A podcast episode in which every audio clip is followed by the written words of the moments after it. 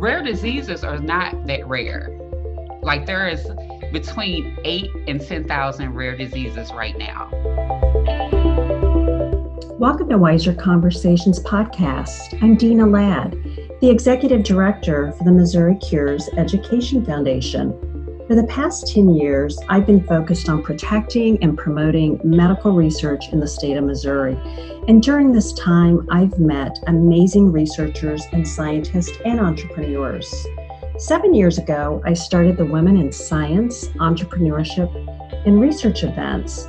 The purpose of these events is to connect women all around the state to each other to share their stories, their challenges, and opportunities. So I hope you enjoy the Wiser Conversations podcast, which really highlights the work of women in science, entrepreneurship, and research.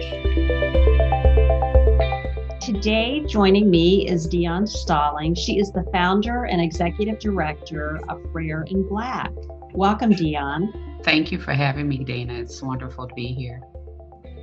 So, in 2014, you were diagnosed with common variable immune deficiency. Tell us about your journey and the challenges of discovering that you had a rare disease.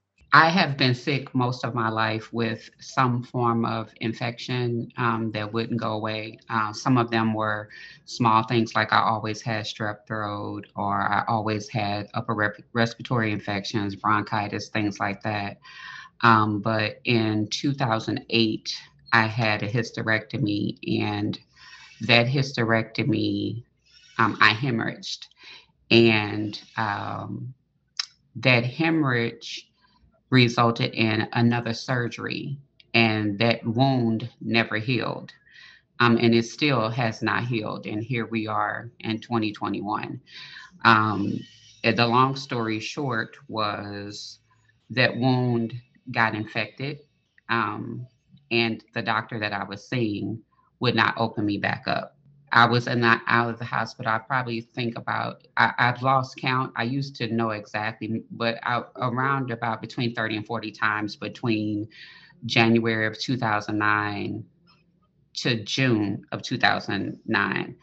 And basically was told after I told a fantastic lie uh, that my friend told me to tell him, he referred me to an oncological gynecologist that was like, I don't know why he sent you to me. I don't treat women like this. Um, and he said, but you need to get this taken care of. You have a blocked bile duct, and if you don't get take this taken care of, you're gonna, you know, it's possibly that you're gonna die. So I went home. Um, I lived less than five minutes from a hospital, but that hospital has a notorious um, reputation of not being the most the best hospital for care and I went home and I looked online and I found a physician that was probably 25 miles from my home. And I called the office, and from there, that point, I um, got an appointment with this um, surgical uh, team. And from there, I started seeing those doctors. And uh, long story short, they um, c- couldn't figure out why this wound wouldn't heal. And after several surgeries and years and years and years later, um, I got an infectious disease doctor that kind of reminds you of House. And he's very inquisitive. And after years of seeing him, he was like, You know, I can't figure out what's wrong with you after we figured that I didn't have AIDS. His last resort was, let's see if you have AIDS. And I did not have AIDS. And so he referred me to an immunologist. I spent seven minutes in a examination room with an immunologist. And she said, I think I know what's wrong with you.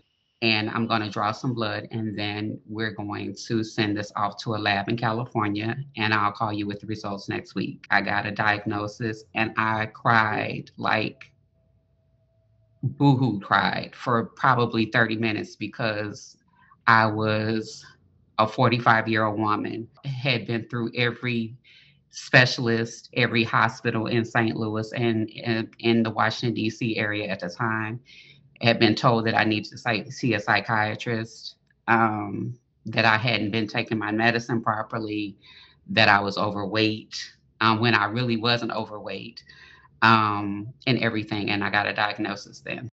Well, first of all, thank you for sharing your story. I think it will help others um, to not give up and to continue, you know, seeing specialists until they get an answer of, of what's going on with, you know, with mm. their body. So, did you feel as an adult and a person of color that it was even more of a challenge to be diagnosed? It's funny that I have a hat that says rare. I bought it years ago.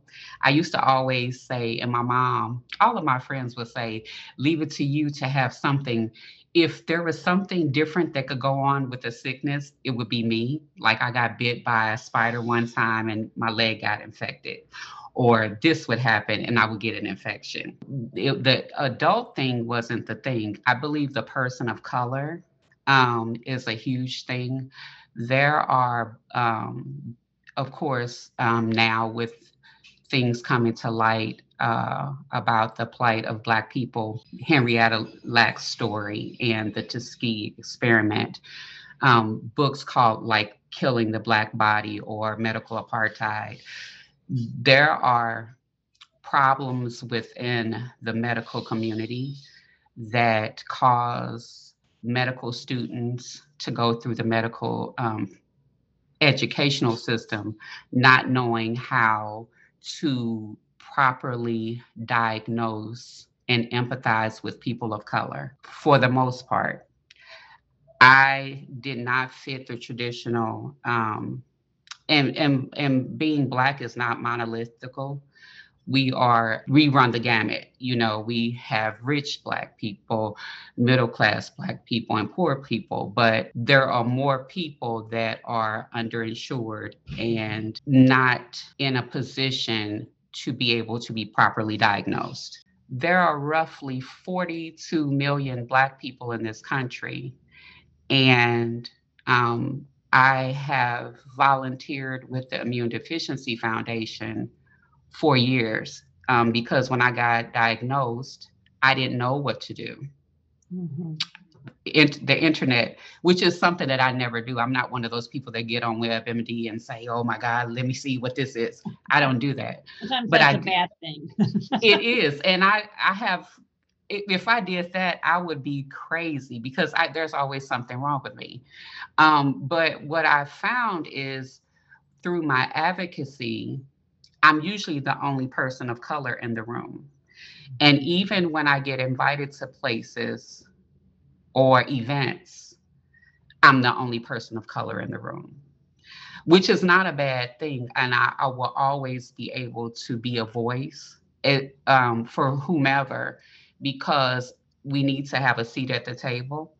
Um, but what I'm most passionate about is with research and trials to make sure that Black people and people of color um, are are there, you know, because genetically we are different. Um, environmentally, we're different. And it's also important to me. It's very imperative that, um, you know, I, I, this parallels, you know, how you, you were in school and somebody would always come and they would have a speaker and you would be like, oh my God, she's so boring. Why do we have to listen to this? Well, I feel like in medical school, if I could go and speak to, because I do that sometimes, I'll go to a medical uh, school class and I'll talk to some medical students. And I feel like if they could see a person early in their medical career, and if they remember me when they go out into their even if they remember in residency or once they start their own practices or if some they are in the emergency room and they come in maybe they'll remember oh that lady came in and she said this. They'll remember and that will affect the person that they see before them. Because i met an emergency room doctor in chicago. He could not understand. He was like i don't understand why black people um, and this may sound racist. I was like what is it um, I try to get the most of my patients are black people and I give them medicine and they come back in two or three weeks and I just don't understand it. I said it's not that they don't take the medicine. You're telling them what do they tell you when you leave the ER? Take this medicine and follow up with your PCP.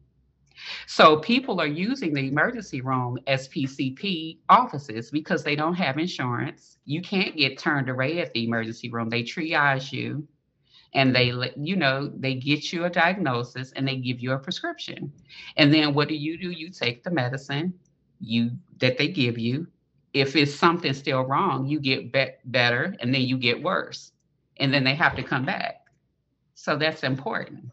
Well i love and you've you've touched on it here. So once you were diagnosed i mean you've put so much energy into being an advocate a rare disease advocate. I mean, you've been on Capitol Hill.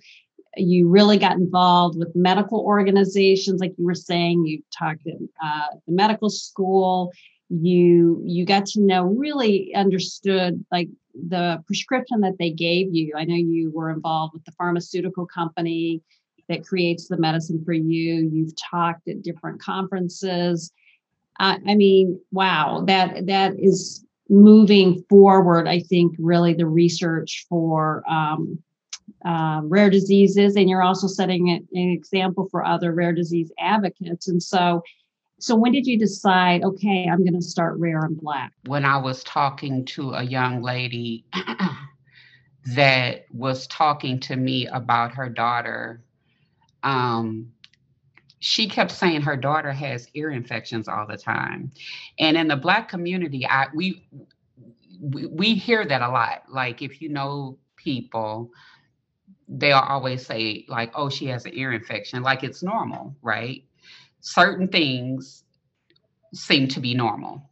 Well it's not normal for kids to have ear infections all the time. It's just something that we've become a, used to right? Chronic infections are part of primary immune deficiency. That's one of the things that they look for. If you have chronic infections that you're not responding to oral medications, that's a thing.